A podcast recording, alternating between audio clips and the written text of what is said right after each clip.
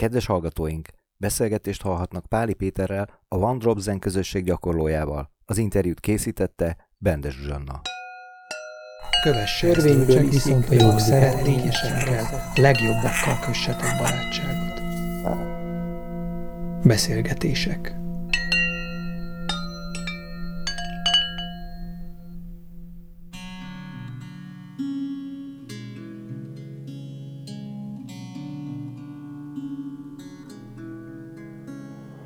a nap folyamán, ahogy megyünk és lélegzünk, ugye melkasból lélegzünk, ez a, ez, a, ez, a, ez a kicsit fújtató légzés van, és ezáltal az összes energia a fejünkben van. És amíg az energia a fejünkben van, addig vagy a múltban vagyunk, vagy a jövőben, vagy akarunk valamit, vagy nem akarunk, tehát teljes kavarodás van.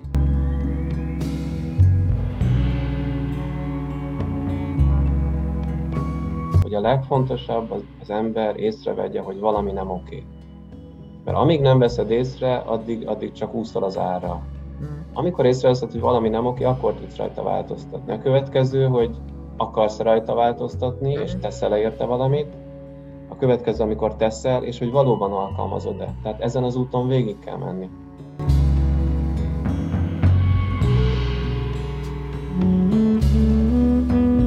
A légzés által minél többet vagy a rekeszizmódba, annál többet tudsz a központodban lenni, és minél többet vagy a központodban, annál tisztább a tudatod, hiszen nem fönt van az, a, az energia.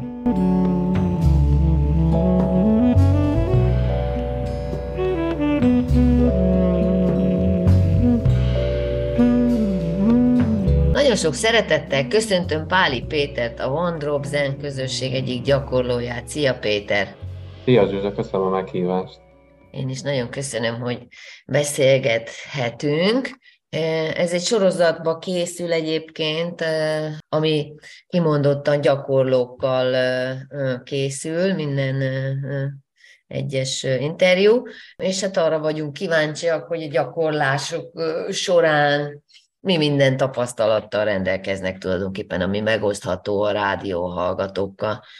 Hogyha kérhetem, akkor beszélj egy kicsit a kezdetekről, hogy mióta gyakorolsz, hogy kezdődött, mi késztetett arra egyáltalán, hogy spirituális dolgokkal, vagy szellemi dolgokkal foglalkozz, hogyan találkoztál ezzel a, az ágával a buddhizmusnak, és ilyenekről, aztán majd jó, hát nagyon köszönöm. Nyilván vannak nálam régebb óta gyakorlók, de, de amit tudok, azt nagyon szívesen elmondom, meg megosztom veled, illetve a hallgatókkal. Hát nekem elég mélyre, vagy régi időkre nyúlik vissza a dolog, mert én már gyerekkoromban is már így játszottam ezekkel a spirituális gondolatokkal, volt egy általános iskolás osztálytársam, akivel így mondtuk, hogy különböző tárgyakat, mondjuk köröket, négyzeteket, háromszögeket gondolunk és a másiknak ki kell találni, hogy mire gondolt. Szóval próbálkoztunk már ezzel, hogy a másik tudatába hogy lehet beleadva, nyilván ezek ilyen gyerekes dolgok voltak, de hogy valahogy ez így mindig izgatott engem.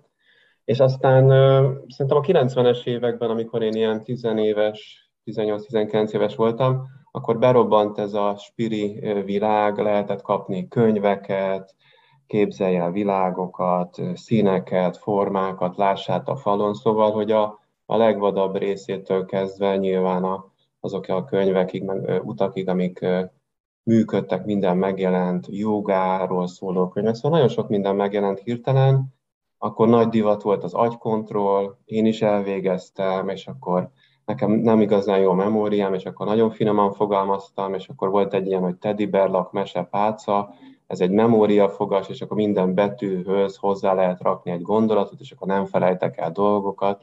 Szóval, hogy a spiritualizmus, meg a gyakorlati dolgokat így próbáltam összekapcsolni, de hogy mindig is érdekelt. A, a, az életem másik szárán pedig úgy futott ebbe bele, hogy én harcművészeteket harcművész voltam, egy ideig tékvandoztam, utána pedig kungfuztam, és maga a kungfu mesterem, Tix Richard is foglalkozott olyan dolgokkal, amik, amik kicsit ez a, az energia, az erő, a spiritualitás határán mozogtak. Láttam, tanulja voltam annak, hogy kínai mester jött hozzánk, és kézrátétellel valakinek egy nagyon-nagyon fájó testrészét meggyógyította. Szóval egyre inkább bekúszott az életembe, egyre inkább úgy éreztem, hogy ebben van valami, Volt egy álomkontroll nevű könyv, amit alkalmaztam, ami arról szólt, hogy az ember fölébredés után leírja az álmait, akkor egy idő után bele tud lépni az álmába, és ő tudja irányítani, és tényleg így van. Tehát bele tudtam lépni az álmomba, észrevettem, hogy álmodok, és akkor mentem az utcán, és megállítottam, és elindultam egy másik irányba, vagy ezt vagy azt tettem. Nyilván tizenévesen szerelmes voltam egy lányba, és akkor mindenáron az ő szobájába akartam bejutni az álmomba, úgyhogy ez még kicsit ilyen kezdetleges spiritualizmus volt, nagyon önző módon akartam én ezt használni, hát azért ilyen szinten nem tudtam ezt alkalmazni, de, de hogy valahogy ez itt ott, ott lebegett, és, és talán egy picit el is tűnt, megházasodtam, elkezdtem dolgozni, tehát kicsit így elnyelt ez a, a mókuskerék, és aztán az egyik barátomtól, aki tudta, középiskolás barátom volt, tudta, hogy engem ez érdekel, kaptam egy Javaskönyv nevű Ismerem, aha. Ismered a javaskönyvet. Egy, egy zseniális könyv, gyakorlatilag azt hiszem 200 oldal már sajnos nincs meg, de majd megszerzem. Igazándiból semmit nem értettem belőle, nagyon magas szintű tanítások voltak. Mirez László buddhista főiskolának az egyik alapítója szerkesztette, rakta össze. Én a Lacit nagyon tisztelem emberileg és minden szempontból. De hát ugye én lapozgattam ezt a könyvet, nem is értettem, stb.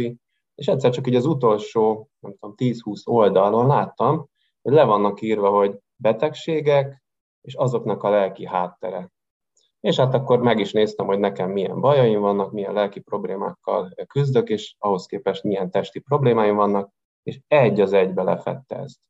Megnéztem a barátaimat, rokonaimat, ismerőseimet, akiről tudtam, hogy betegsége van. És ez a betegség annyira átjött abban, hogy neki milyen lelki eredetű problémája lehetett, szóval hogy itt, itt, itt volt nekem az áttörés, hogy ezek a lelki dolgok összefüggenek maximálisan a fizikai dolgokkal. Uh-huh, uh-huh. Szóval, hogy ez, ez, egy, ez, ez, ez egy nagyon erős áttörési pont volt. És akkor nyilván fölkerestem ezt az iskolát, a laciékat, és nagyon nagy szerencsém volt. Akkor indult egy két éves suli, tanároknak volt egy továbbképzés, de be lehetett külsősként jelentkezni, és akkor tanultunk gyógynövényt, hogy hogy működnek, I Ching, tarot, asztrológia, joga, tehát tulajdonképpen...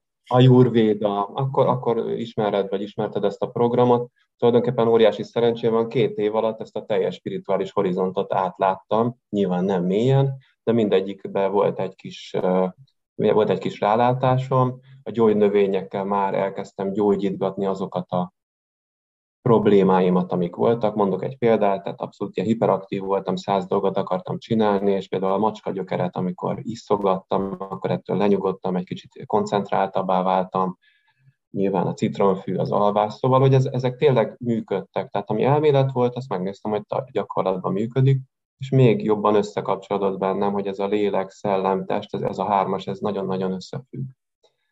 És nyilván elkezdtem akkor már olvasni ezeket a könyveket, elkezdett leesni ez a Trismegistos, hogy ahogy fenn, lent, ahogy kín, úgy bent. Szóval ezek, amik úgy általában úgy elhangzanak egy spirituális körben, azoknak kezdett értelme, mélysége és jelentése lenni. Uh-huh. És uh, én utána is maradtam ebben a javas körben, a, a, a lapjukat terjesztettem a csapatnak, nagyon sok előadásra jártam, voltak javas napok, ahova meghívtunk előadókat, és innen kapcsolódik be a zen az életembe mert hogy a, ugye nyilván a Dobosi Anti is, mint alapító, nagyon régóta barátok a Miraj Szacival, és, az Anti gyakran megjelent, és mesélt zenkónokról, zen hozzáállásról, eleve ugye ebbe a zen szerzetesi ruhába jelenik meg nagyon sokszor. A másik zen csapat, a Mokusó csapata is nagyon sokszor eljött hozzánk az előadásokat meghallgatni. Tehát valahogy ez a zen belekúszott az életembe, és nagyon-nagyon tetszett ez a jó értelembe vett egyszerűség. Tehát mm. ugye annyifélét tanultam, és annyiféle rendszerben lehetett látni a világot, de ez a zen nekem egy nagyon egyszerűnek és nagyon tisztának tűnt. És valahogy éreztem, hogy, hogy nekem itt van valami keresni valom.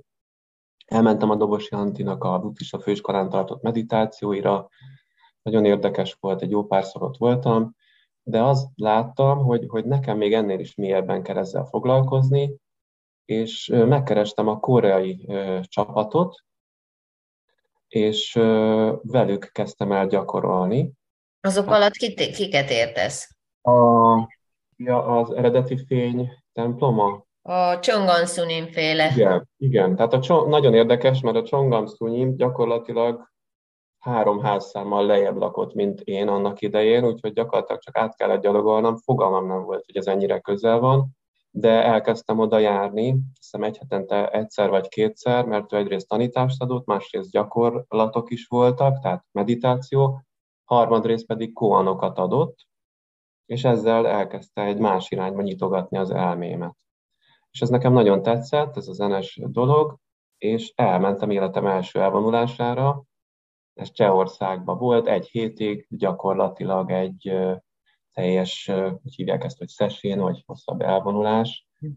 A teljes menetrenden végmentünk, korán keltünk, szútráztunk, leborulásokat végeztünk, koanok voltak. Majd erről szeretnék a végén beszélni, hogy mi a koan, mi a leborulás, mik a szútrák, mert nagyon sok félreértés van, úgyhogy ebben szerintem jó lenne, hogyha egy picit többet kaphatnának, vagy tudnának a hallgatók legalábbis azon a szinten, amit én tudok. De a lényeg a lényeg, hogy mindent át lehetett élni, és ez egy nagyon erős tapasztalás volt nekem, ez az elvonulás. Hogy érted, hogy, hogy mindent át lehetett élni? Hát, hogy, hogy, hogy egy, egy koan segítségével egy kicsit az ember a tudatát másképpen nyitogathatta, azt, hogy, hogy leborulást végzett az ember, az azt jelenti, hogy fizikailag is megélte azt az, az itt és most ott egy fizikai cselekvésben, ott is van sétáló meditáció, amit mi nálunk kinhinnek hívunk, tehát nem csak az, hogy az ember ül, és akkor, akkor próbál jelen lenni, hanem a mozgásban, a cselekedetben is az, ott, az itt és most ott megtapasztalja. Nyilván a maga szintjén mindenki egyre jobban és egyre jobban jelen tud lenni. Hát ugye reggeltől estig ülünk, tehát eleve ki van zárva a külvilág, tehát az is egy nagyon furcsa dolog volt nekem, hogy nyilván nem telefonálok, nem beszélek, ez, ez is egy csendes elvonulás volt, a csendnek egy óriási ereje van, tehát ezeket mind ott tapasztaltam meg először. És akkor vége lett ennek az elvonulásnak, és utána az a csapat még egy-két hónapig kint maradt, mert az egy három hónapos elvonulás volt, csak én egy hétre tudtam részt venni, és közben nekem elkezdett hiányozni ez a, ez a gyakorlás, és megnéztem, hogy ki az, aki még Magyarországon ezzel foglalkozik, ilyen csapat van. A Mokusó csapat nagyon kint volt, a hiszem 17. kerületben, nagyon messze volt a, a, a, központjuk, de láttam, hogy van egy csapat, akit úgy hívnak, hogy Van Drobzen, és ők pedig a Hajós utcában voltak, annak idején uh, tulajdonképpen a belváros közepén, és becsöngettem, és egy kopasz hölgy nyitott nekem ajtót, Zui Sannak hívták, ez egy német születésű hölgy, aki Japánban volt nagyon sokáig, egy szerzetes, és mint kiderült, a Haradarosi, az ágnak a, a japán mestere küldte a mi segítségünkre, hát úgy mi, hiszen én azóta már ott gyakorlak a Van hogy, hogy megmutassa, hogy milyen szertartások vannak, milyen formulák vannak, milyen a zen gyakorlás. Tehát ezt a japán gyakorlatból a, a, a tradíciót, a szertartást, ez a, ez a hölgy segítette nekünk még jobban elmélyíteni. Nyilván akkor már, már a Taikyo István, Szaradják István, Darma nevén Taikyo már a csapatot vezette, de az új szán nagyba segített nekünk abban, hogy, hogy ezeket a tradíciókat el tudjuk sajátítani. Szóval az István és, a, és az új szán segítségével én ott elkezdtem gyakorolni, és ez annyira tetszett nekem, annyira együtt tudtam élni ezzel a csapattal, hogy tulajdonképpen már nem, nem mentem vissza a Szabolcsékhoz, és itt maradtam. És itt is hetente egyszer vagy kétszer gyakoroltam, és hát gondolom ezt vagy csináltam volna, vagy nem tovább. Amikor egyszer csak azt mondta nekem az István, emlékszem, januárban álltam egy kapuajba, és csörög a telefonom, és mondja, hogy figyelj Péter, januárban valaki lemondta, van egy egyhetes szesi Németországban, jön a japán mester, tudsz-e jönni? Hát gondoltam, mit nekem, hát persze tudok jönni, voltam már elvonuláson, hát mi az nekem? És jelentkeztem. És hát akkor találkoztam életemben először Sodó Haradarosival, és azt gondolom, hogy onnan datálom azt, hogy én valóban gyakorló vagyok. Tehát volt egy főhajó, amiben gyakorlott szerzetesek, nem bocsánat, gyakorlott emberek ültek 10-15 éves gyakorlattak. Én az oldalsó hajóban ültem, ott a kezdőket rakták, és, és úgy kezdődik egy szesén, hogy a mester vagy 10 perc, vagy 20 perc, vagy egy óra múlva, amikor végez a, a különböző szertartásokkal, bejön, gongat egyet, és akkor elindul az egyhetes session. És hát ugye én ezt nem tudtam, hogy mit, hogy van. Ültem, ültem, és egyszer csak azt éreztem, hogy bam, egy ilyen hatalmas energia, mint egy a falhoz vert volna. És a következő, tehát nem láttam semmit, mert oldalhajóban voltam, tehát nem tudtam, hogy mi történik, vagy mi fog történni, csak egyszerűen azt éreztem, hogy amikor egy árvíz így, így nekivág a falnak, de jó értelemben, és következő pillanatban hallottam, hogy megcsengeti a csengőt, és kezdődik a session. Tehát egy olyan energiabombával jött ő be oda, hogy az úgy mindent vitt. Tehát, hogy, hogy én életemben még soha nem találkoztam ilyen spirituális erővel. Valahol azt olvastam, hogy, hogy, hogy ilyen, ilyen tényleg ilyen zen atombombának hívják a, a haradarosit, tehát ez, ez, ezen az energiával, amivel rendelkezik. Hát én ott kezdőként ezt, ezt óriási, tehát nagyon megéltem, hogy ez, Isten, ez tényleg így van. És onnantól kezdve nem volt kérdés, hogy mi az utam, ki a mesterem, és hogy mit kell csinálni. Egy a Van Zenről még egy kicsit mesél, hogy, hogy ott akkor milyen szokások vannak, vagy ott is nyilván megy ez a koanadás, nem? Meg az, hogy, hogy a gyakorlás hogy megy, tehát hogy mennyire vette fel ezt a japán tradíciót teljesen ezzel a hölgynek a segítségével, azt mondod, akkor ez már így úgy történik, ugye, ahogy? Hát igen, ő aztán, ő aztán tovább ment Németországban, tehát egy, csak egy bizonyos ideig segített nekünk, meg, meg utána mi is ugye folyamatosan tudtunk kijárni Németországba. Van egy tagunk, aki már több mint tíz éve kinnél Japánban, tehát ő is tud ebben segíteni, hogy hogy mennek ezek a, a szerzetesi dolgok, hogy mennek a tradíciók, hogy mennek a formulák. A csapatból már többen voltak több hétre, hónapra a japán kolostorba, tehát hogy, hogy ez, ez már jól működik, és egyébként nagyon aktuális a beszélgetésünk, mert pont a múlt héten volt a, a mesterünk nálunk, illetve hát Nagyváradon van egy elvonuló hely, ott tartott egy négy napos elvonulást, és, és teljesen elismerte, hogy minden tökéletesen ment, olyan, mint hogyha magába a kolostorba ment volna, tehát hogy ebben a részben már kipipálható, egy négyes, vagy talán egy ötöst is kapunk, hogyha osztályozni kell magunkat. És ott hányan De voltatok? Ez egy 60 fős, 60 magyar ember volt, uh-huh. úgyhogy nagyon, nagyon jó és nagyon erős elvonuláson. Kicsit arról mesélnék, hogy, hogy ez hogy épül föl maga a gyakorlás, vagy hogy hogy működne. Uh-huh. Ugye, ami nagyon fontos, és a, a vezetőnk, Taikyo is szokta mindig mondani, a legfontosabb a mindennapi gyakorlás. Tehát ahhoz, hogy az ember el tudjon mélyülni, hogy valóban jelen tudjon lenni az itt és mostban, hogy ez az erő, ez az energia, ez, ez folyamatosan fönn tudja tartani, a tudatát tisztán tudja tartani, ez elengedhetetlen a napi gyakorlás. Hát ideális esetben a napi gyakorlás, de hetente mondjuk két-háromszor érdemes gyakorolni, hiszen akkor van egy úgynevezett egy energiaszint, egy tiszta tudatszint, amire aztán érdemes elmenni egy hosszabb elvonulásra, ahol az ember mélyíti ezt a tudást, ahol kiterjeszti ezt a tudást. Tehát nagyon fontos a gyakorlás. Ebben óriási szerencsénk van, van egy saját helyünk a Király utcában, és az összes Van Drobzen szanga közül csak Magyarországon van egy olyan lehetőség, hogy akár reggel és este is, minden nap reggel és minden este lehet jönni gyakorolni. Uh-huh. Tehát ha valaki tényleg szeretne gyakorolni, akkor azt tud. Uh-huh. És ami nagyon fontos, hogy ez nem vallás, nem valláshoz kötött. Tehát nem kell feltétlenül buddhistának lenni, hogyha valaki hozzánk jön gyakorolni.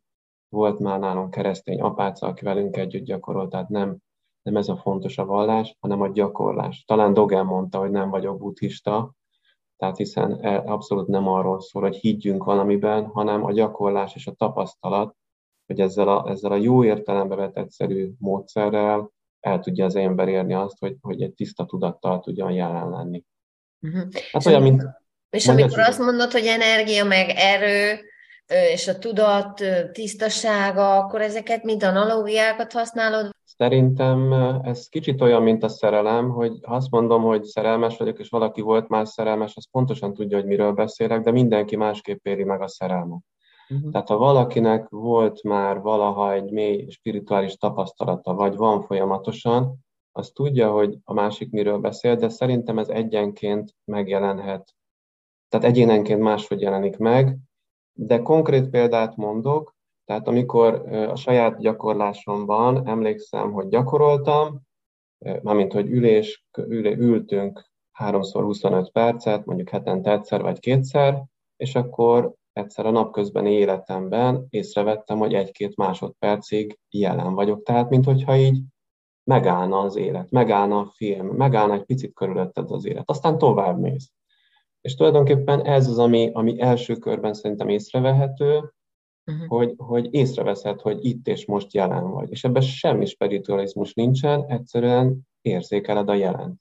És minél tovább gyakorol az ember, annál tovább tud jelen lenni a dolgokban. Most mindegy, hogy mosogat, vagy, vagy főzöl, vagy, vagy tényleg ülsz, vagy sétáló meditációt csinálsz, vagy kirándulsz, de hogy ezek a pillanatok egyre hosszabbak. A másik, amit észrevettem, fizikai dolog, ugye mi eleve a, a gyakorlásnál egy ölbetett kézzel gyakorlunk, illetve konkrétan a jobb kezünkben benne van a bal kezünk, és egy szabályos kört alkot, kvázi, ugye szimbolikusan tartjuk a létezést, az univerzumot, és ahol ezt a, azt a, a kezedet tartod, ez a tandemed a köldököd, és egy bizonyos idő után fizikailag is érezhető, hogy az a rész ott melegszik. Hiszen az egész gyakorlás arról szól, ha energetikailag nézzük, hogy a nap folyamán, ahogy megyünk és lélegzünk, ugye a melkasból lélegzünk, ez a, ez a, ez a, ez a kicsit fújtató légzés van, és ezáltal az összes energia a fejünkben van. És amíg az energia a fejünkben van, addig vagy a múltban vagyunk, vagy a jövőben, vagy akarunk valamit, vagy nem akarunk, tehát teljes kavarodás van. Uh-huh. És amikor a gyakorlás által ebbe az egyenes testtartásba leülünk, egyenes a gerincünk, stabil a, a, a lábunk által a tartás, és a kezünket ide tesszük ebbe a tartásba a, a tantien, vagy a, vagy a központ elé, akkor fizikailag az történik, hogy a, hogy a melkasodból lévő lélegzés elkezd lecsúszni, lejjebb menni a rekeszizomba. Tehát egy idő után rekeszizomba lélegzel, szoktam új belépők részére tartani ilyen bevezetést, hogy mi az ennek, hogy gyakorlunk, azt szoktam nekik mondani, hogy reggel, amikor félálomba vagy, feküdj hanyat, és a bordád alatt ragd a tenyeredet, ott van a rekeszizom, és egyszerűen föl és le fog mozogni, ez a rekeszizom légzés. És a nap folyamán, mivel száz dolog van a fejünkben, ez a rekeszizom elkezd így begölcsölni, és, és nem működik ez a légzés. Viszont azáltal, hogy gyakorol az ember, egyre többet a rekeszizmán keresztül lélegzik, tehát egyre többet van lent ez a, az energiapont. Ugye ahol a légzés, ott az energia, ott a figyelem. És hogyha lent van ez az energia, lent van a figyelem, ott tud megvalósulni az itt és most. Tehát fizikailag, a légzés által minél többet vagy a rekeszizmodba, annál többet tudsz a központodban lenni, és minél többet vagy a központodban, annál tisztább a tudatot, hiszen nem fönt van a, a, az energia. És megint saját tapasztalatból, de másoktól is hallom, amikor valaki eljön egy hosszabb elvonulásra, akkor mindig az a legnehezebb, hogy ami lent összegyűlik energia, ugye folyamatosan gyakorlunk, csend van, ami energiát, ami, amivel nő az energia, hiszen a beszéddel száll ki belőled az energia. Ha nem beszélsz, akkor az benned marad. Ugye kevesebbet mozgunk, azáltal is minden, gyűlik, gyűlik az energia, és hogyha megfelelően összegyűlik az energia, akkor egyre inkább jelen tudsz lenni, egyre tisztább a tudatod. Na most az történik, hogy a, a, az elvonulás során, ha ezt nem tudod lentartani, akkor fölmegy a fejedbe. És mivel nem a szokásos energiamennyiség megy a fejedbe, hanem egy plusz adag, ezért lehet, hogy plusz képzések, plusz elképzeléseid vannak, plusz gondolataid, elkezdesz még nagyobbakat fantáziálni. És erre van az az elvonulások során, hogy egy naponta, két naponta be tudsz menni a mesterhez, egy úgynevezett szanzerre, egy, egy ilyen egyperces mondjuk, hát modern szóval éve interjúra, amikor a mester ezt látja, hogy te a fejedben van az energiád, vagy tényleg ott, ahol kell, és annak az, az ő segítségével segít ezt helyre rakni, hogy mit kéne ahhoz csinálni, hogy jelen tudjál lenni. Tehát ebben segít egy, egy, egy jó mester, hogy azonnal látja, tudja, megérzi, hogy te milyen állapotban vagy, és segít visszatérni abba, hogy ne a fejedben varjáljál, hanem, hanem tényleg az itt és mostban legyél jelen. Tehát így lehetne szerintem. Lehet azt mondani, hogy ne, hogy ne a fejedben, hanem a testedben legyél? Konkrétan a központodban legyél. Tehát a mi vonalunkon a legfontosabb, vagy hát nyilván az alapdolgokon kívül, hogy egyenesen ősz, úgy tartod, tehát hogy eleve mi nyitott szemmel gyakorlunk, nem csukott szemmel, tehát hogy ne álmodozzon az ember, hanem jelen legyen. Tehát a legfontosabb a lélegzés. És a lélegzés által, hogy, hogy, hogy a, a, a lélegzés, úgy hívják ezt, hogy szuszokán, nagyon pontosan mondjuk úgy fogalmaznám meg, ezt így nehéz anélkül, hogy látnák a hallgatók, mint hogyha így középen a gerincem mentén a, a, úgy fújnám ki a levegőt, hogy aztán a végső légkifújás, vagy az utolsó kifújás, az pont a, a középpontomból ö, ö, távozzon a, a testemből. Most, ha csak így ledemózom, csak hang alapján, ez valahogy így működik, hogy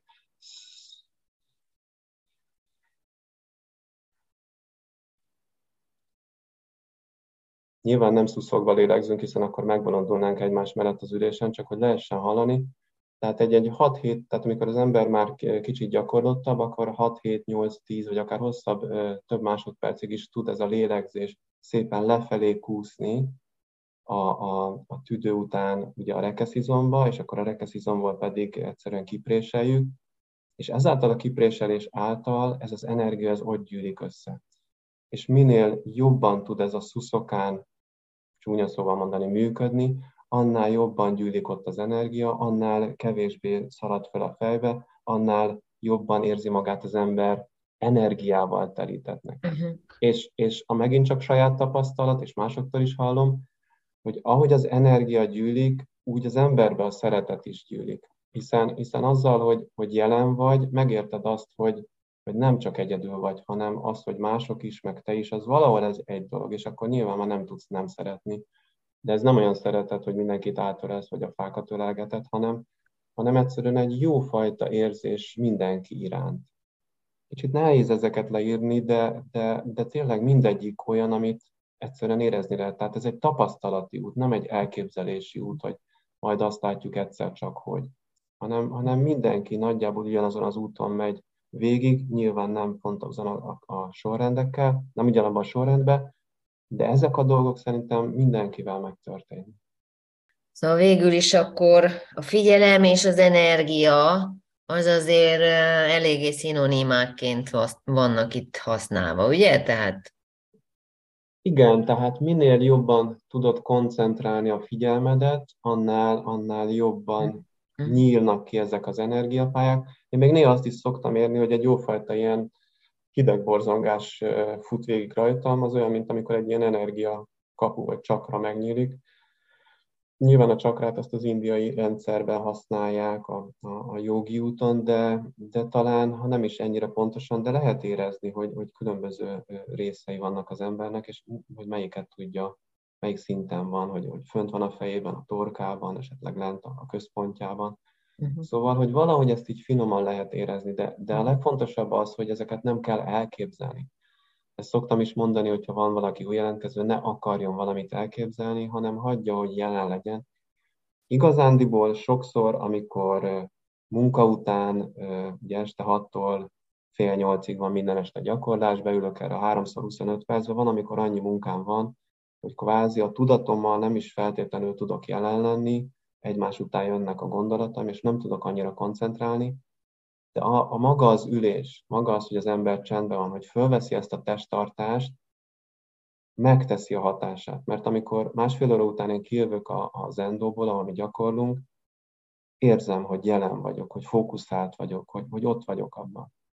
És ami még nagyon fontos, és ez is szokott kérdés lenni, és, és szerintem ez is fontos, hogy leszögezzük, nagyon fontos, hogy együtt gyakoroljunk. Sokan mondják, hogy jó, hát én nem megyek sehova, én tudok én egyedül gyakorolni. Ez tök jó, hogyha valaki egyedül gyakorol, de azt akkor szoktuk már javasolni, ha valaki már kicsit gyakorlottabb. Érzi, hogy hogy kell gyakorolni, megy ez a szuszokán, megérezte azt, hogy milyen, amikor jelen van, de azoknak is nagyon jó a közös gyakorlás, hiszen akkor még jobban fókuszált az ember, másoknak az energiája összeadódnak. Uh-huh. És csak minden... emiatt, emiatt, hogy még milyen indokokat tudnál felsorolni, hogy miért jó szangába gyakorolni, vagy miért jó szangához tartozni? Hát ki külön választanám, és kicsit egybe is kapcsolódik, hogy miért jó együtt gyakorolni, vagy egy szangába gyakorolni, és miért jó egy szangához tartozni. Együtt gyakorolni, az nagyon fontos. Hát vegyünk bármilyen sport, ha mondjuk a sport részét nézzük, és nagyon lecsupaszítom, mindent tovább csinálsz, hogyha látod, hogy a másik csinálja. Saját magam példáján is tudom mondani. Van, amikor tényleg semmi kedvem ülni, és akkor 20-25 perc után fölállok, ha pedig nyilván lemegyek az endóba, és, és ezt az időt, energiát rászállom, és látom, hogy a többiek is ebbe benne vannak, akkor én is végigülöm a 3x25 percet. Tehát eleve az, hogy mások is csinálják, valahogy így vagyunk összerakva emberek, hogy akkor, akkor könnyebb csinálni. A másik, ami nagyon fontos, sokszor vannak ott gyakorlók, szinte minden nap, akik gyakorlottabbak, mint én, vagy mint azok, akik jönnek. És ezeknek az energiája, akik ott vannak, segítenek abban, hogy az én koncentráltságom, az én energiám még fókuszáltabb legyen. A harmadik eleve a hely, ahol gyakorlunk, az már, már egy olyan energiaszinttel van föltöltve a gyakorlás által, az ott lévő folyamatos jelenlét által, hogy már eleve az is segíti az embernek abban, segít az embernek abban, hogy jelen legyen, míg otthon azért egy, egy ha csak nem tud erre egy külön helyiséget kijelölni, amiben csak azt csinálja, azért ott mindenfajta dolog el, előfordul. Tehát ez a gyakorlás része. Hogy miért jó a szangához tartozni, a saját szangánkról tudunk beszélni, de valószínűleg ez másokra is igaz. Bármikor szívesen tudunk segíteni bárkinek, tehát egy óriási nyitottság van. Elsősorban nyilván a gyakorlás, mint tartunk, hol tartunk, ebben nagyon, nagyon jó példát tud mutatni István, Kió István, aki a, a csapatunk vezetője, bármikor megkérdezhető tőle, hogy mi legyen, hogy legyen, elakadás van, mi történik. A következő nyilván emberi szinten, figyelj, ez történt, az történt munkában, párkapcsolatban, tehát így. A harmadik meg akár egy közös kirándulásban, tehát egy közös programoknak a megszervezésében. Nyilván hasonló érdeklődési körök jönnek. Teaszertartást szoktunk végezni, kirándulni szoktunk menni, harcművész bemutatót tartott az egyik zengyakorló. Tehát, hogy ebből a szempontból is van egy földünk, az a neve, hogy Szoszály, újjászületésföld, itt például közösen művelünk egy biokertet, van egy tagunk, Ági, aki a biokertészethez ért. Ezt is el lehet sajátítani, tehát hogy...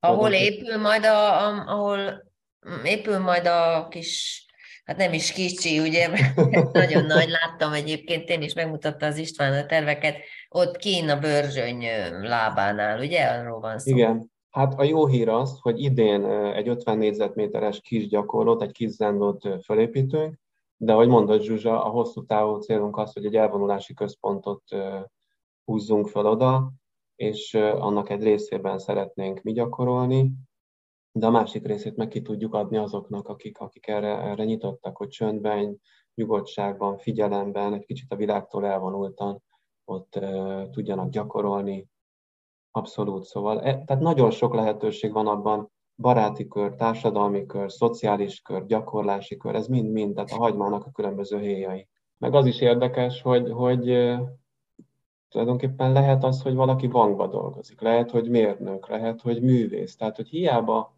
csinálja ezt a zen utat, attól még ő bárki lehet, lehet művész, hangszeres művész, vagy énekművész.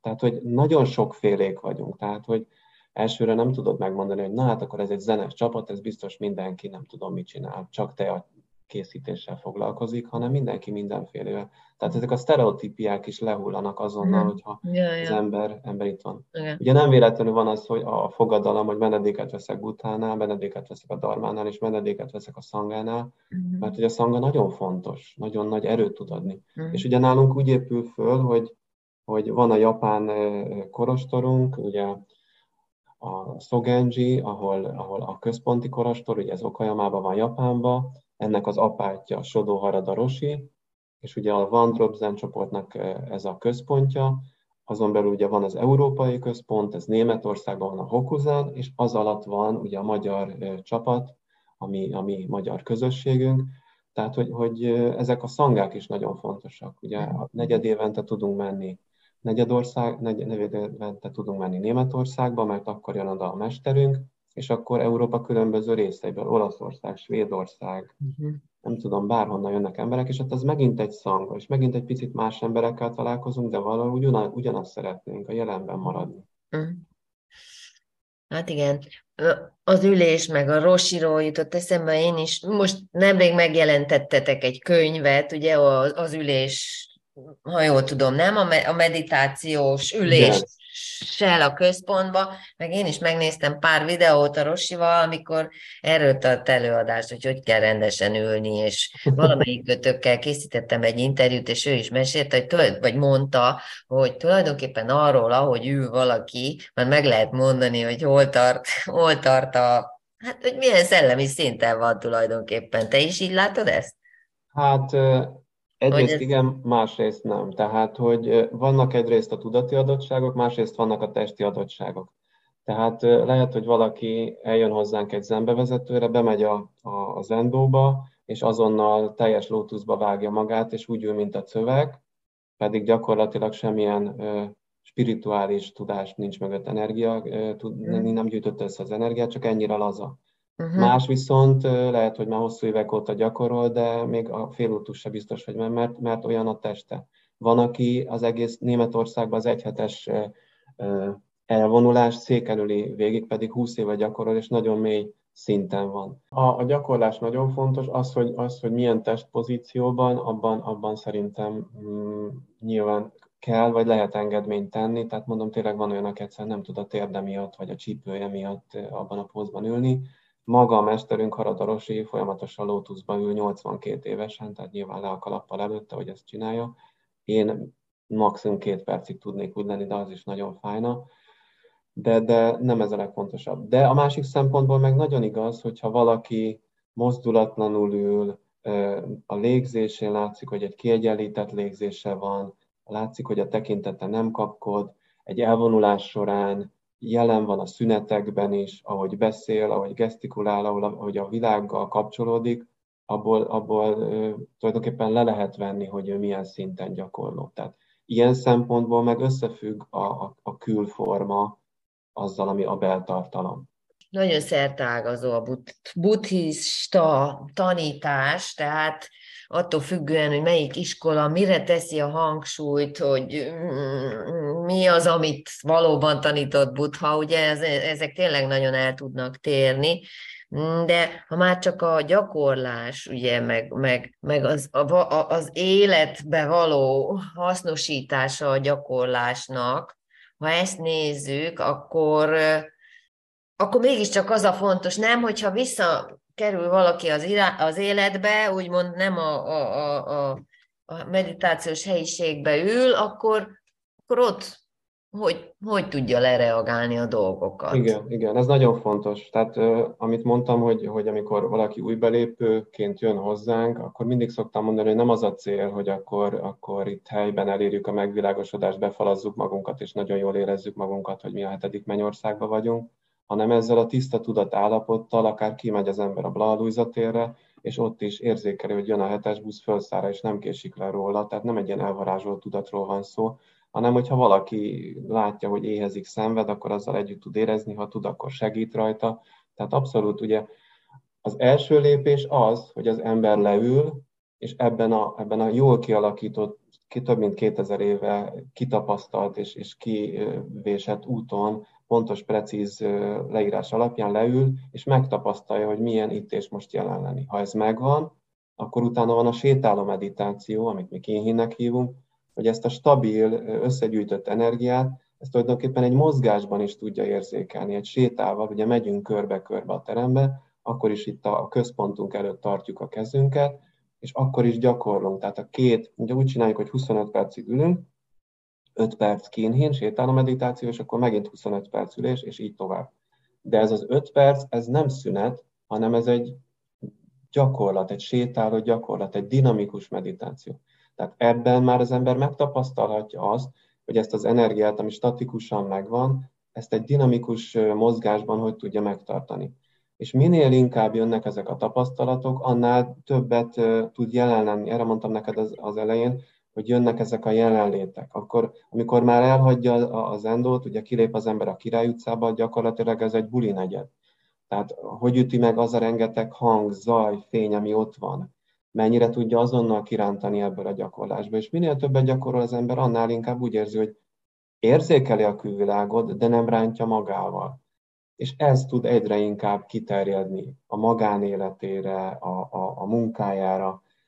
Tehát előbb-utóbb, ha már kérdezed, hogy mit vesznek az emberek észre, azt látják, hogy nyugodtabb vagy, hogy fókuszáltabb vagy, hogy koncentráltabb vagy, hogy, hogy van mondjuk egy munkahelyen egy balhés, és nem az, hogy ütöd veled az asztalt egy órán keresztül, Nyilván nem azt jelenti, hogy soha nem vagy dühös, hanem amikor dühös vagy, akkor abban a pillanatban dühös vagy, de utána nem tartogatod ezt, nem, nem ragad meg benned. Uh-huh. És ezt észreveszik az emberek, és megkérdezik, hogy Péter, te mitől vagy ilyen nyugodt? És uh-huh. akkor elmondom, hogy mit csinálok. Uh-huh. És akkor mondják, hogy ők ezt akarják, vagy nem akarják, vagy mondjak nekik valami olyasmit, ami, amivel segíthetik a hétköznapjaikat. De ugyanígy párkapcsolatban is ezt észre lehet venni, hogy jobban odafigyelsz a másikra, jobban szereted, kinyílik a szíved. Én minden gyakorlás után azt éreztem, hogy amikor hazamentem a páromhoz, hogy még jobban tudom szeretni. Hazamentem a szüleimhez, az édesanyám, az édesapámhoz, még nagyobb a szeretet. Mm. Tehát, hogy valahogy, hogy ezeket te érzed, és a külvilág ezt leveszi rólad. Uh-huh. És most csak ez az egész, szerinted ez az egész belátás mehet a, né- a gyakorlás nélkül is? Tehát van ilyesfajta mély belátás megértésen keresztül? Hát én nem megértésnek mondanám, hanem van olyan, és mm, mi is tapasztaltunk ilyet, a vezetőnkhöz, Tájkióhoz már nem egy ember jött, aki, aki már így bepillantott ugye, abba, hogy megvilágosodott, hogy, hogy meglátta az univerzum egységét. Tehát lehet, jöhet spontán. Vannak ilyen koan történetek is, hogy valaki megy a hentes soron, és akkor valaki azt mondja, hogy kérnék egy húst, és mondta, hogy hát melyik húst? Hát valamelyiket, amelyik tökéletes, és mondja Entes, hogy mindegyik hús tökéletes, és erre fölébredt. Megvilágosodott, tehát anélkül, hogy gyakorolt van, és utána ment el gyakorolni. Tehát lehet az, hogy valaki spontán felébredésben van, vagy megtapasztalja ezt, sőt lehet sajnos, vagy nem sajnos, ugye a különböző szerek által is elérni egy bizonyos tudatállapotot. Mhm. De ez, ennek a fenntartásához viszont szükséges a gyakorlás. Tehát ez olyan, mint hogy egyszer föl tudsz jutni helikopterrel a Monteverestre, de utána az le, le kell, hogy gyere, mert ha nincs szeret, hogyha nem tudod ezt újra átélni, akkor nagyon rosszul érzed magad, hogy, hogy egyszer ott voltál a legtetején, és nem tudsz visszajutni. Uh-huh. A gyakorlás ebben segít, a mindennapi gyakorlás, a rendszeres gyakorlás, a, a hóvégi szesinek, hogy mint egy profi hegymászó, először megmászod a Mátrát, aztán az Alpokot, aztán a, a kisebb csúcsokat, és tulajdonképpen pontosan tudva azt, hogy mik a buktatók, mik a segítők, szépen föl tudsz menni a hegyre. És amikor a hegyen vagy, akkor ez kvázi, most nagyon hülyén fogalmazva, már természetes lesz, hiszen mindent, amit előtte megtapasztaltál, az oda vezetett, és tudtad, hogy ott lesz. Uh-huh. És ekkor, amikor átfordul, amikor megtörténik ez a szatori, vagy a megvilágosodás, akkor, akkor ez, ez már egy olyan tapasztalat, amit bármikor be tudsz járni. Talán a Suzuki mondta, hogy olyan, hogy mint amikor amikor mész a hegyen, egy, és a hegyet körbeveszi egy felhő, és anélkül, hogy észrevennéd, teljesen átázik a ruhád, és egyszer csak azt látod, hogy Jézuson, teljesen át vagyok ázva. Tehát annyira átitad ez a tiszta tudat, hogy tulajdonképpen ezért a tiszta tudattá válsz. És ez oda-vissza tud működni. Tehát ha kijössz belőle véletlenül, van egy olyan életesemény, egy halál, egy, egy, egy nehéz dolog, amikor valahogy így kirántja a tudatodat a valóság, vagy, vagy, ez, vagy valamilyen esemény, akkor tudod, hogy te oda vissza tudsz menni. Hogyha ez szer kell, hogyha ehhez ez, ez egy olyan élmény kell, amit nem tudsz újra produkálni, akkor abból komoly problémák lehetnek.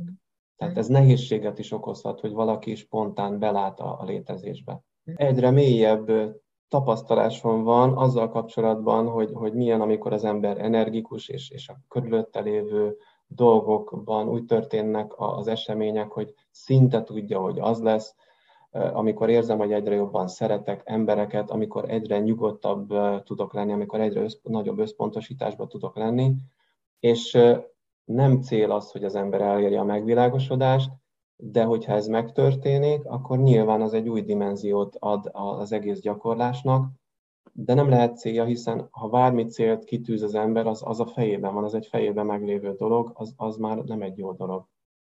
Tulajdonképpen azt szokták mondani, talán ez megint a suzuki a mondása, hogy húzd fel az órát csörgőre, és akkor, akkor fog csörögni. De ha föl se húzod, akkor biztos, hogy nem fog csörögni. Tehát gyakorolni, gyakorolni kell, és lehet, hogy az egyszer, ember az, egyszer az ember eléri a megvilágosodást, de lehet, hogy nem. De ha föl se húzom, akkor biztos, hogy nem. Uh-huh.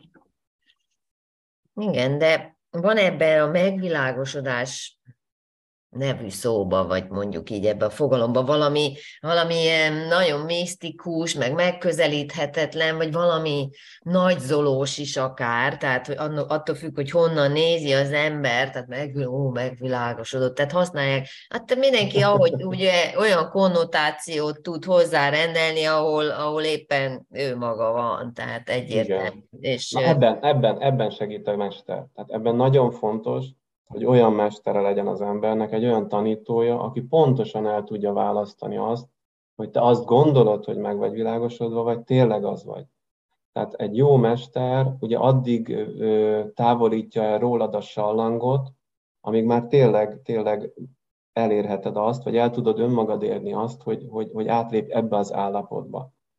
De ehhez kell egy olyan ember, aki tényleg benne van, és szerintem itt van a probléma, akár Magyarországon, akár külföldön, hogy nagyon kevés olyan ember van, aki látja, tudja, hogy a másik milyen állapotban van, föl tudja mérni, és hogy önmaga egyáltalán ebben van-e.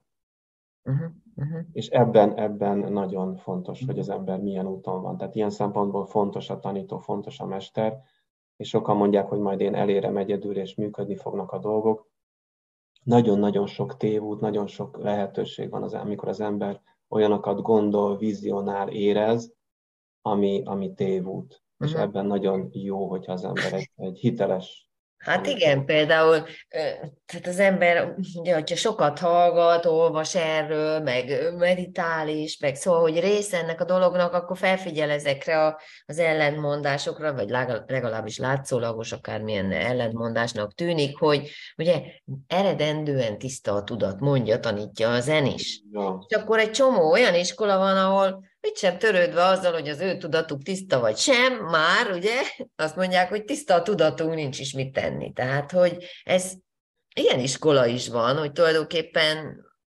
Hát, hát ez, ez a buddhizmus alapja, tehát, hogy ezek, ezek igazak, ezek a dolgok. Tehát a, a, nem azzal van probléma, hogy a tanítások nem igazak, az a probléma, hogy az ember ez hogy áll, hogy hogy adja át, hogy hogy éri meg. Mm. Ugye ezek, ezek, ez mind igaz, és minél mélyebben van az ember a tanít a gyakorlásban, minél inkább jelen tud lenni, minél inkább tisztább a tudata, annál inkább ezek a gondolatok, ezek a mondatok élővé válnak. Tehát tulajdonképpen, amit szoktak mondani, hogy már meg vagy világosodva, csak nem tudsz róla, most nagyon durván és nagyon egyszerűen fogalmazva, ez valóban így van, de ez, hogy nem tudsz róla, ezzel rengeteg-rengeteg munkája van az embernek, hogy rájöjjön, hogy ő tényleg szabad, hogy ő, hogy ő tényleg egy mindenkivel. És az, hogy te tudod, vagy ezt megéled, na az egy óriási különbség. Uh-huh. És megint csak a saját példám, én is nem egyszer mentem a mesterhez, hogy hú, már nem tudom milyen állapotot el, elértem, és hogy ez már biztos a megvilágosodás, és akkor mondja a mester, hogy ó, hát ez még nem az. És ez ilyenkor nagyon jó, hogy van egy mester, aki azt mondja, hogy nem az, mert ha nem egy olyan mester van, vagy nem mondja senki, akkor most én úgy ülök veled, hogy Zsuzsa, szia, Páli Péter vagyok, megvilágosodott, örülök, hogy beszélhetünk. Szóval, hogy Hm? Ezek nagyon-nagyon fontosak. Tehát ez egy olyan, egy olyan mérföldkő, ami, ami, ami, ami viszont nagyon fontos, hogy egy mester által legyen uh-huh. e, elválasztva attól, hogy ez igaz vagy nem. Mondják azt egyáltalán magukról a mesterek, hogy ők megvilágosodottak? Hát szerintem nem. Nem, ugye? Nem. Hogy... Nem. De hát azt, azt lehet tudni. Tehát, hogy minél, minél, én is minél régebb óta gyakorlok, annál jobban és mélyebben érzem azt, amit a Haradarosi energiában, szeretetben, odafigyelésben ad ennek az egész gyakorló közösségnek. De azt azért mondhatjuk szerinted, hogy van, aki spontán tudja ezt? Ezt mondtam, hogy, hogy nem kell, nem kell ez. Tehát van, aki spontán megvilágosodik, de ahhoz, hogy ezt fönn tudja tartani, ahhoz, ahhoz valószínűleg gyakorolni kell. Én azt tapasztalom, és másoktól is ezt hallottam, hogy úgy lehet ezt föntartani, vagy újra-újra visszatérni, hogyha gyakorol az ember. Most csak arra gondoltam egyébként, hogy, hogy olyan emberről mondjuk, egy nagyon egyszerű, tiszta emberről beszélünk, hogy elképzelhető, hogy ugyanazt tudja, mint a haradarosi? Szerinted? Ja, értelek, hogy, hogy vannak ilyen jó értelemben. Igen, de, igen. Aha. Abszolút, nekem a nagymamámat testvére, a, a, a Zsuzsi néni is olyan ember volt, hogy a faluba is szentként tisztelték, senkire nem volt egy rossz szava, életében nyilván nem gyakorolt, hanem kapált és, és krumplit ültetett, de, de, de a, a, az egész egyénisége, a lelkisége, a kiáramlása, az, az egy nagyon, nagyon jó volt. Tényleg egyszer jó volt a, a mellette lenni, Vannak ilyen emberek, már, már tulajdonképpen majdnem, hogy szentként tisztelték a faluba, és nyilván nem azért, mert azért rokonom, hanem másoktól is ezt hallom. Tudnak ilyen emberek lenni, de, de ők ezt teljesen természetesnek élik meg. Hát ez a, lényeg, ez a lényeg végül is, nem, igen, hogy természetesnek vegyük, tehát hogy ne gondoljunk hozzá még valamit, hanem igen, csak ha a Zsuzsi nénit megkérdeztem volna, hogy én mit tegyek annak érdekében, hogy én is ilyen legyek, nem tudta volna megmondani, mert nem valahogy eljutott oda, hanem ő neki a születése egy ilyen szerencsés születés, hogy ilyen volt. És hát én is kérdeztem, hogy hú, hát a Zsuzsi néni, hát magát mindenki szereti, hogy csinálja. Hát gyermekem, hát ez nagyon egyszerű, hát szeretni kell mindenkit. Vagy szóval mondott, mondott valami hát olyasmit, ami neki teljesen természetes volt, de a gyakorlás által el lehet ebbe az állapotba jutni, hogy, hogy aki körülötted van, azokkal részvét, tehát hogy együtt tudsz érezni. Tehát ebben segít a gyakorlás, hogy Zsuzsi nénivé váljunk, vagyis nagyon durván fogalmazva, hogy tiszta szívvel tudjunk oda nézni valakihez, vagy ránézni, vagy segíteni, vagy, vagy, vagy, vagy odafordulni, vagy bármit tenni. Szóval, hogy ebben segít. De vannak tényleg olyan emberek, akik, akik kvázi majdnem, hogy szentek, vagy talán lehet, hogy azok is. Igen, és nem tudom, hogy neked van-e olyan fajta tapasztalásod, hogy az ember azért, mm, nem tudom, tényleg valamennyire el kell, hogy jusson valamilyen szintig, hogy rálásson egyáltalán arra, hogy nem tiszta a tudata. Mindenki azt gondolja, hát most mi baj van az én tudatommal, hát tiszta az. Hát szóval, hogy, hogy amikor így leesik ezzel kapcsolatban a tantusz, az azért elég fontos, nem? Igen, én alapvetően tréner vagyok, és szerintem minden tréningnek ez az alapja, és ezt szoktam is mondani, akik, akiknek tréninget tartok, hogy a legfontosabb az, az ember észrevegye, hogy valami nem oké. Okay. Mert amíg nem veszed észre, addig, addig csak úszol az ára. Hmm. Amikor észreveszed, hogy valami nem oké, akkor tudsz rajta változtatni. A következő, hogy akarsz rajta változtatni, hmm. és teszel érte valamit. A következő, amikor teszel, és hogy valóban alkalmazod-e. Tehát ezen az úton végig kell menni. Uh-huh. Tehát mi szerencsések vagyunk olyan szempontból, akik gyakorlunk, akik ott vagyunk az endóba, akik, akik érdeklődnek a különböző bármilyen tanítás iránt, hogy már felismertük azt, hogy valamin változtatni kell. A következő az, hogy, hogy változtatunk-e, gyakorlunk-e, mennyit teszünk ebbe bele, uh-huh. és az utolsó, amit te is mondasz, hogy a gyakorlatban, a hétköznapok során, a mindennapi életben ezt, ezt hogy tudjuk alkalmazni. Uh-huh. Jó, Péter, milyen letelik az időnk? Nem tudom, nyilván nem tudtam mindent megkérdezni, amiről te szívesen beszélnél, de légy szíves, akkor ha valamit kihagytam, akkor ragad meg még az alkalmat, hogy elmondd, segíteni bármin, vagy jó tanács. Én azt gondolom, hogy, hogy amiről szerettünk volna, vagy beszéltük, hogy, hogy, hogy végignézzük, azt azon nagyjából végigmentünk. Természetesen ugye mi a Vandrob csapata, Vandrob Zen csapata, bárkit, aki érdekel a gyakorlás, szívesen látunk, mondom, vallástól, nézettől, mindentől függetlenül el tudnak jönni hozzánk a gyakorlók, ott vagyunk a Király utcában, tehát egy aránylag központi helyen.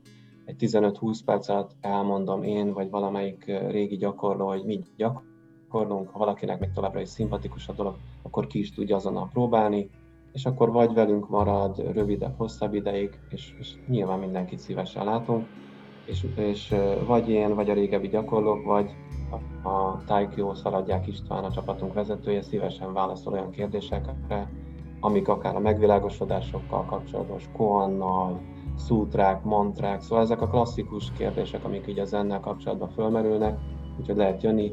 Minden hónap harmadik péntekén van esténként tejázás, ez egy nyílt Facebook esemény, arra is lehet jelentkezni. Ott pont ilyen kérdésekre szokott az István válaszolni, úgyhogy szívesen látunk mindenkit, és, és örömmel veszük, hogyha valaki erre nyitott és érdeklődő. Okay, akkor hatkor ott. köszönöm szépen, a beszélgettünk. Én is köszönöm. Szia Zsuzsa, szép napot kívánok!